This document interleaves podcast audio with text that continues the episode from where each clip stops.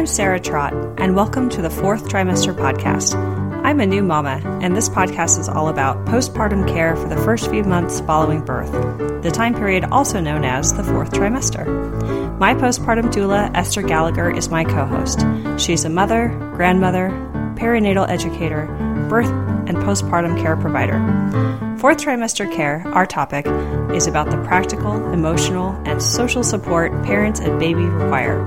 And importantly, it helps set the tone for the continuing journey of parenting.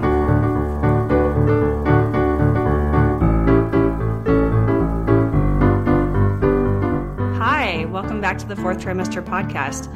I'm here with Esther Gallagher today, and I'm very, very honored to say that we have a guest with us today. I'm going to let her introduce herself, but Timmy has tons of experience and knowledge, and we're, again, just so honored to have her here. So, Timmy, why don't you give us a quick overview of what it is that you do? My name is Timmy Pereira. I am a nurse midwife by training and I work in a collaborative practice with six midwives and nine obstetrician gynecologists and two family practice physicians in Santa Cruz. We do births at two hospitals. We don't do home births. And we also do, of course, prenatal care, postpartum care, and well women gynecology. Timmy, since this is the fourth trimester podcast, can you talk to us a little bit about what the postpartum care that you provide your patients looks like? Well, yes. And I think what we're going to get to is that traditional postpartum care in today's medical environment is sorely lacking. We attend the births and then stay for a few minutes to hours after the newborn is born. Nurses will be attending to the mom and baby's needs. And then we come back the next day and each morning until the family goes home. To our credit, nurse midwives will sit down at the bedside, will assess how the child is breastfeeding, how the mother's pain levels are, and something about her emotional state. But the postpartum visit lasts maybe 20 minutes. And then we don't see them again for six weeks. And that's an office visit. How long is it between when you leave, they leave the hospital and you see them again? Just just to repeat, six weeks. Six weeks. Yeah. And, you know, you and I both had children. Sarah has a child. We're aware of what goes on in those six weeks and that some of what goes on, especially in the first few weeks, is pretty dramatic in terms of hormonal changes, establishing breastfeeding, the fact that mom will probably be bleeding for several days after delivering. Do you have anything to say about what you think people need when they go home. Well, I want to speak a little bit to some history because when I had my children 39 and 37 years ago, there was no kind of concept of postpartum care whatsoever because of the ruptured traditions from living in extended family groupings to living in isolated family groupings and the fact that many women's mothers had no idea what breastfeeding was. Right. I was fortunate because my mother did understand that and she had successfully breastfed three children, but she left after two days. So I realized even, you know, 39 years ago that there's a huge need for postpartum care. As a home birth midwife at that time, we would do visits at one day, two days, four days, seven days, of life. And then, depending on the needs of the family, see them again at least once more before six weeks. And even that would be inadequate to most women's needs. But in the current obstetrical environment, women are just sort of dropped off. And I talk about postpartum care during prenatal visits, but I don't think all the colleagues do. And I talk to them about what family resources they have, what they think they're going to need, and what I could suggest that they might need. And then it's another matter altogether whether or not they'll find the resources, right? Well, my perception is that most families will be looking forward uh, with a lot of trepidation and focus to the birth process. And in many cases, sometimes, especially for first time parents, bringing up the topics of postpartum falls on deaf ears. They don't seem to understand what I'm talking about. I talk about it anyway. Timmy and I were actually postpartum together. Uh, we spent our fourth trimesters neck and neck with two developing babies and partners who were mostly not home to support us and extended family that were completely not available. Your mom had two days. My mom had a whopping three. Um, and so since we'd known each other towards the end of our pregnancies, we did manage to start spending a little time with each other once we came out of the cave of early, early postpartum. And that certainly was a major blessing for me because it meant that in my journey to be a breastfeeding mom, there was somebody else to share that journey with me and just to kind of bounce baby development back and forth with. What else do you remember about that period Timmy? Well, I remember a sense of emotional resource that would have been really lacking if I would subtract your presence out of my experience. And that friendship was developing. We hadn't known each other a really long time, but we were very fortunate. And one of the things I talk about with my clients prenatally is whether they have close friends who are at home with small children and whether they have a network with that. And also because many of them don't, they may be the first mother in their circle, then how they might access getting to know other new moms. And how might they in your community? I live in Santa Cruz. Both of our hospitals have postpartum wellness groups, support groups, and lactation support, individual appointments and groups. So in one sense, we could say that it's a pretty well resourced small community. Also, I really encourage people to either get to know people in their prenatal preparation classes or by just being a little bit creative and reaching out amongst their peers and getting to know people like they will encounter other pregnant women. So how mm-hmm. can they develop or um, cultivate that? Mm-hmm. yeah. I mean you know the nice thing about pregnancy is it shows. So if you aren't extremely shy you might be able to make some friends at the cafe right? And Right. Especially like if that's your na- neighborhood cafe, that means these are going to be the people who live near you, perhaps, and that will make for a nice connection. You don't have to trundle off to a meeting across town to find friends. Again, we were fortunate. We lived on the same street. Right. Yeah. Yeah. so, yeah, like try to find it where you can. And I would like to add that I've had a lot of success finding other moms through online groups. For example, here in the Bay Area, there's the Golden Gate Mothers Group. There is a fee to join that online club, but there are also free resources to meet other people. There's a new app called Parenthoods. I know they're expanding to other cities. Um, that's a fantastic resource, and I'm sure there are similar apps and websites that m- new moms can go to to meet other new moms. And it's certainly been wonderful me just to have conversations with other moms that are having the same questions that I am and who want to talk about their babies and a lot of those nuances because it sort of takes one to know one, I would say, and to feel comfortable having a lot of those conversations. Yeah, I'm not sure about this, but I I get the feeling that um, not just new moms, but new dads or dads to be are also kind of experiencing this social networking boom in our culture as one that kind of has the potential to draw them in a little closer to all this experience. I think it's fair to say that when Timmy and I had our children, you know, the reigning cultural norm was that dads didn't get involved much.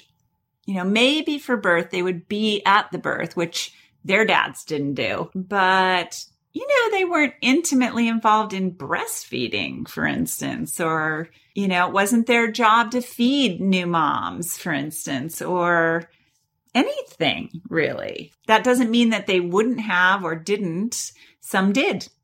but at least in my work, I, I experience more of a, an array of fatherhood and, and kind of intimacy in that postpartum process, which is gratifying to see, of course. It's still very much the case that dads are saying to me, gee, we had no idea how helpful this would be. And in particular, you know, we were committed to just kind of getting through and working it out. And we thought that that would be fine. But now that we're having this other layer of resource, it feels really good. We're understanding that we're not struggling to sort things out from one day to the next and that that's a blessing. So, you know, that's a nice thing to be hearing back from dads these days. Esther, I have a question for you. When you're consulting prenatally with a couple, what sorts of resources do you suggest to them either for reading or for getting their minds around the reality of a newborn in the home? Mm. Well, I'm not the best read postpartum doula, I don't think. I know kind of a smattering of what's out there. I'm not real keen on most of it, to be perfectly frank, but the subject does come up because people do ask that question. And there's one book, and you know what it is, Timmy. I know I do. and I think Sarah knows what it is too. And it's called Becoming the Parent You Want to Be by our dear friend Janis Keyser and Laura Davis, her co-author. And it's about child emotional social development in the first five years and parenting being the parent. It's about being that parent. And it's just a really warm, reader friendly guide and support. And so there, that's really the only book that I suggest to parents. I find, and Sarah can chime in on this, that most parents have more than enough, you know, like resource when it comes to what to read. I tend to be guiding them away from the scary stuff if I get the chance. Sarah, was there anything that you particularly thought was good to read prenatally that was actually a pre- preparation for parenting? I enjoyed that book that you recommended. And as a small segue, before I answer your question, I would say it's really helpful for the newborn portion, but also for the phase I'm going through now, which is thinking about caregiving when you when someone's preparing to go back to work. I mean, that book is a wealth of information. In fact, it pretty much wrote my interview script for talking to new caregivers. Excellent. Um, anyway, yeah, no, it's great. I would say that I valued the classes at the hospital quite a bit. Those were pretty good. I mean, they were basic, but that's what I needed. I have a couple more things to talk about before we move into my direct experience with Esther's postpartum care. And that is to say that if anybody who's out there listening has the opportunity to be involved in a centering pregnancy group, our group in Santa Cruz is embarking on that. It's only five months old, which means that the first cohorts of parents haven't delivered their babies yet. But this is a model of group participation and rather than a teaching didactic model, it is an informal, facilitated group prenatal program. And what I mean by that is where we are, midwives and doctors are facilitating groups. Many places it's only midwives. And then we have a co-facilitator whose normal day-to-day role would be a medical assistant or a nurse. And women come in, they weigh themselves, they take their own blood pressure. The provider will do a quick tummy check in a quiet corner of the room. And then we spend the remaining time, which is about an hour and 45 minutes, talking about topics directly related to well being in pregnancy, preparation for birth, and preparation for parenting.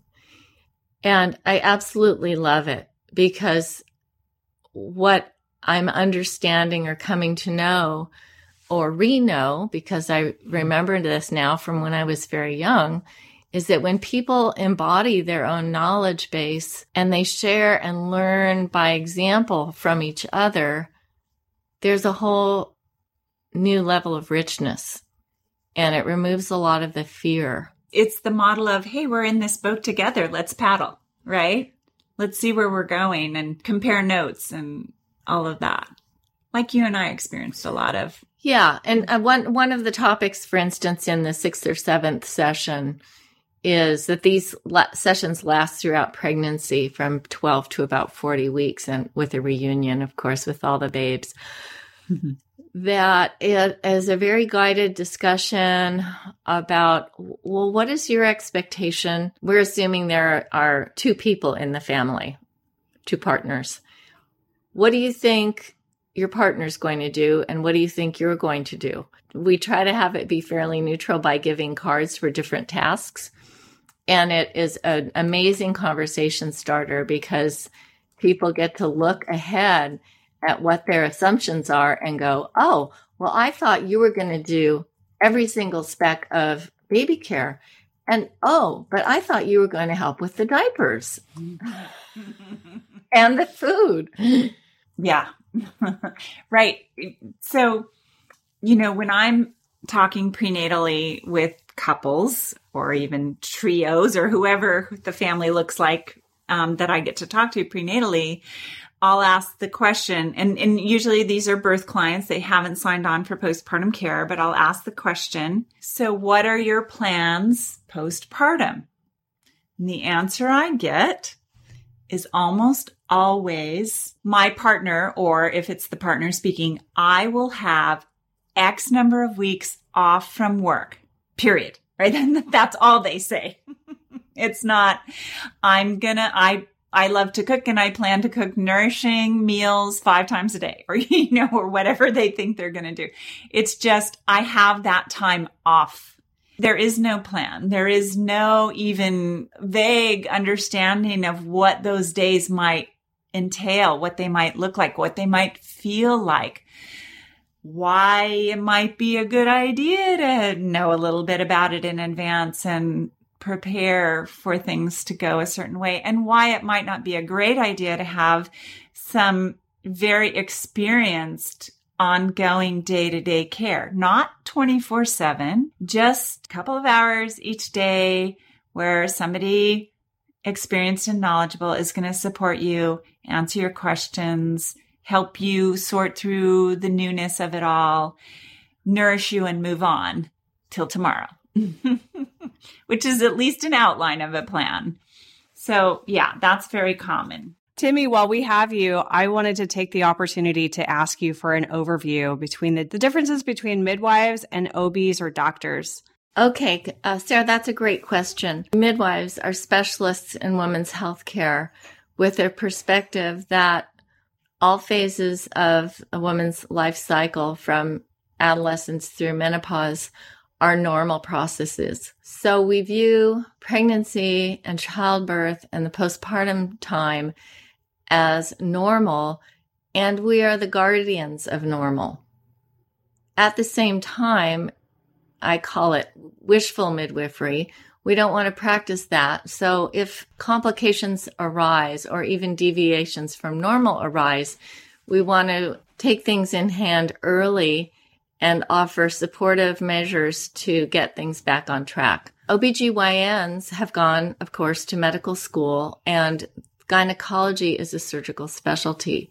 So they are trained in surgery before they are trained in birth. In med school, they might have a smattering of a exposure to obstetrics, but not much about clinic or prenatal care. And in their surgical residency, they may very rarely see a normal birth. So actually having realized that that's somewhat of a problem, there was a collaborative statement by the American College of Nurse Midwives and the American College of Obstetricians saying that collaborative care is something that is a goal to shoot for. And now we have midwives training doctors in their residency programs to some extent to try to show what a normal birth looks like and that the less you do is actually what allows the process to unfold in a supported way. Does that make sense, Sarah? That makes perfect sense. Thank you. Would you say to me that um, you were describing the postpartum care that midwives give in the hospital and that you, you know, your patients in the clinical setting aren't going to see you for six weeks, but is it your experience that your patients will reach out to you for clinical care if anything is frightening? Yes.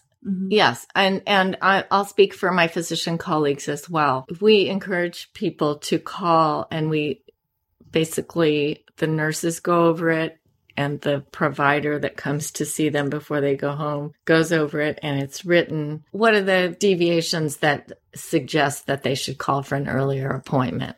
Headache, fever, pain that's increasing instead of decreasing.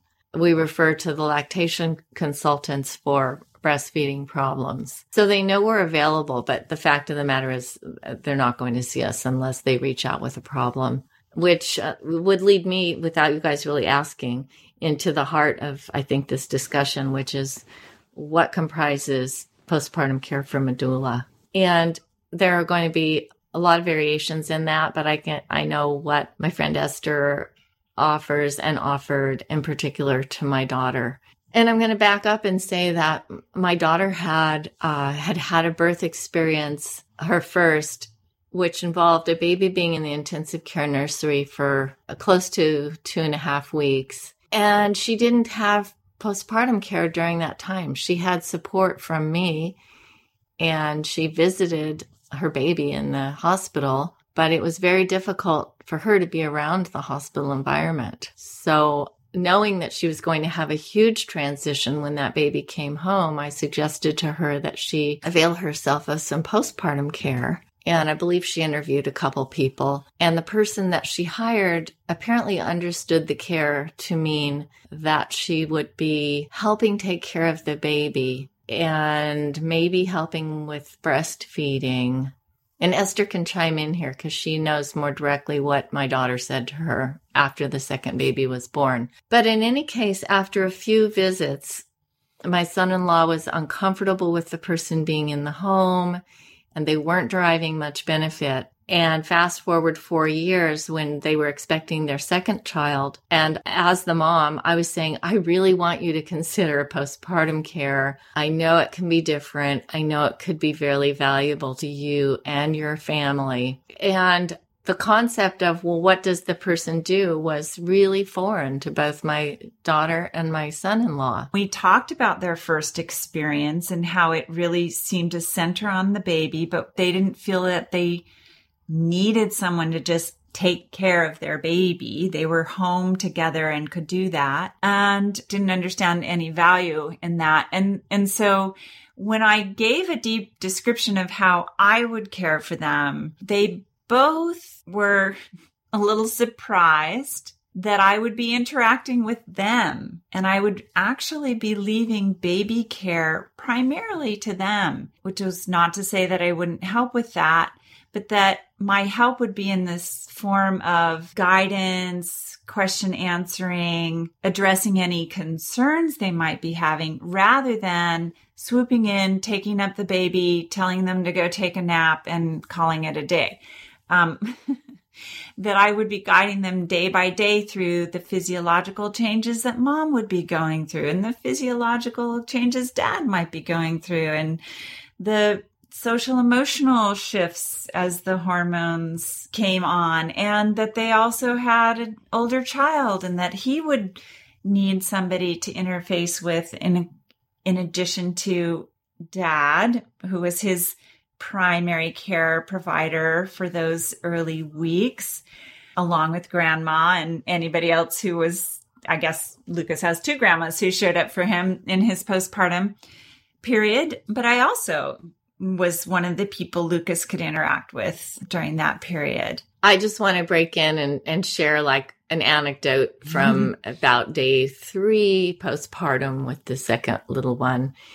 And I showed up uh, in the kitchen is the first room you enter in their house. And here was Lucas up on a stool helping Esther make peanut butter balls that were going to be so delicious. mom and baby were sequestered, lying down, either asleep or breastfeeding. And uh, I think dad was just resting on the couch. And Lucas burst in and told me how great these peanut butter balls were going to be. and he was so engaged in postpartum care. Yes. Yeah, he was. And I feel like there's a real value in that. So often we sort of think, well, we just we just get rid of the kids, you know, and we get through this and then they can come home and I think there's always a little sadness in that for me because I think there's a real value in older children understanding that when a new baby arrives arrives much like when they did, that it's a very special time and that it in fact is a time when mommy needs to heal and recover. And so she's not just being her normal self. And so often what I'm hearing from second time parents is, well, I just want to get back on my feet right away because I don't want to neglect baby number one. Well, but what, you know, I have to wonder, like, what's the message we're sending to kids if it's all about you know, never having a day when you need to rest, recover, attend to a newborn, that they need special care, etc. Yeah, Lucas was really into helping mommy and helping grandma help mommy and helping dad and and playing chess with dad. I was so impressed with that. Yeah, and I think I think that set a great foundation for all four of them quite honestly, having that early care and the anticipation and the recruitment of my son in law who hadn't experienced the pregnancy the first time because he was out of the country and really was a novice at newborn care because they had their first baby in the intensive care nursery. Mm-hmm. And they all learned so much, and their experience was so enriched by Esther's care. Well, it makes me curious as to whether one of the things we need in this culture are classes for the people who say they want to take care of their family members when their family members have new babies. You know, for those moms whose friends, who have friends that could show up and help them, or maybe have parent, parental units who might say they want to help, but honestly don't have a real grounding in what is helpful, right? Um, so often, what new parents are experiencing, for instance, working with the clients I'm working with now, they had the foresight to keep their parents away for a couple of weeks and also the foresight to have their babies a little, uh, their baby a little early because what the mom could anticipate was that her mother would show up and tell her what to do. And that felt really invasive and uncomfortable for her in anticipation of her mother's visit and not helpful. Right.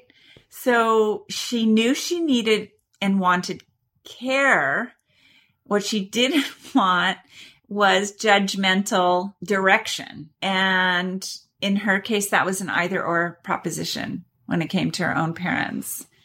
So I sometimes wonder, of course, they had no economic barrier, but for those people who say, well, my daughter's going to have a baby, I'd really like to really help her out. Great. Let's help your daughter out, but let's, you know, let's know how to do that. Maybe that's my next project. Well, I think postpartum care is such a particular kind of undertaking that we do need specialists in that. In our current cultural milieu, that is the doula. Mm-hmm. I also think that grandparenting classes, if you will, would be a great idea. Mm-hmm. Personally, also suggest to expectant mothers that if they're asking for gifts, they might ask their parents to gift them with postpartum doula care and that it can be one of the best investments made in the family. So I think there's a lot of ways to approach that. And I, I will say that uh, often um, my Hispanic Medi-Cal clients have extended family living in the home and they are experienced with nurturing the mother and feeding her and not making her get up to do that herself. So that is something that I think again we have a generation gap on that of about two generations mm. in uh, mainstream. Yeah. There's certainly cultural gaps. Clients I've worked for over the years have parents who come from whatever their old country was and experienced postpartum care within their cultural norms. And so they're concerned about their daughters, especially that they're not going to have that and want to import it somehow. And often that's exactly what they're doing. They're actually hiring specialists from their own country of origins to come to America to do that care, which is fascinating to me as an anthropologist. I just think that's really interesting. That's amazing. Yeah. Timmy, as a final question, what advice do you have for parents? I, I think I start out initially, even if I have an opportunity to speak to people before they conceive, to think about what they're wanting to create. And by that, I mean, what's their family atmosphere? Who's going to be at home nurturing that child? Where do they rely on their support for the act of parenting? And if I'm meeting people for the first time newly pregnant, I offer them a, a choice and an option between midwifery care and physician care and the new centering program. But I ask them to really contemplate what makes them feel most comfortable. And if they want to have a physiologic birth, meaning an unintervened in birth, I suggest that they consider midwifery care because over and over again, the outcomes are more towards lower surgeries and lower procedures. So, having started with that and assuming that people have self selected into my care, mm-hmm. they're giving me some degree of trust. I do later talk to them about Janis's book, which I can't recommend highly enough. The first few chapters that talk about, as a couple, inquiring and investigating what sort of a family environment you want to consciously create. Is it about control? Is it about freedom? Is it about inquiry? Is it about observation and response? And then next, encourage them to get some really fulsome, concrete postpartum assistance that I tell them I can't provide as in my role. But, you know, here are the resources and I go grab the handful of cards. Excellent. Thank you so much, Timmy. Thank you so much again for being a guest on our program. We feel honored that you were able to join us today, and hopefully, we'll be talking to you again soon. Thanks a lot. Thanks, Timmy. Love you. You can find out more about Esther Gallagher on esthergallagher.com. You can also subscribe to this podcast in order to hear more from us. Thank you for listening, everyone, and I hope you'll join us next time on the fourth trimester. The theme music on this podcast was created by Sean Trott. Hear more at soundcloud.com slash Sean Trott. Special thanks to my true loves, my husband Ben, daughter Penelope, and baby girl Evelyn. Don't forget to share the fourth trimester podcast with any new and expecting parents. I'm Sarah Trott. Goodbye for now. Hello again, bicycle man. I know you're doing all that you can. I wrote the song, simple and true. I wrote the song, I'll sing a song for you.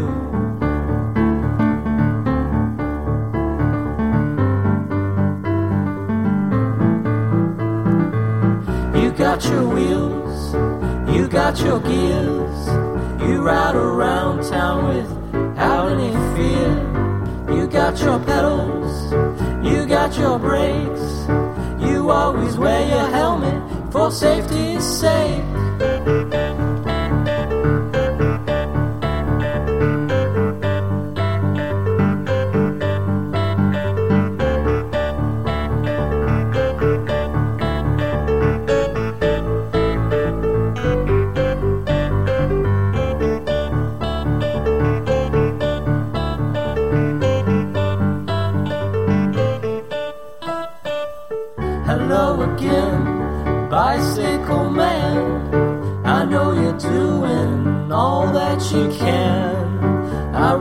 Song, simple and true. I wrote the song, I sing a song for you.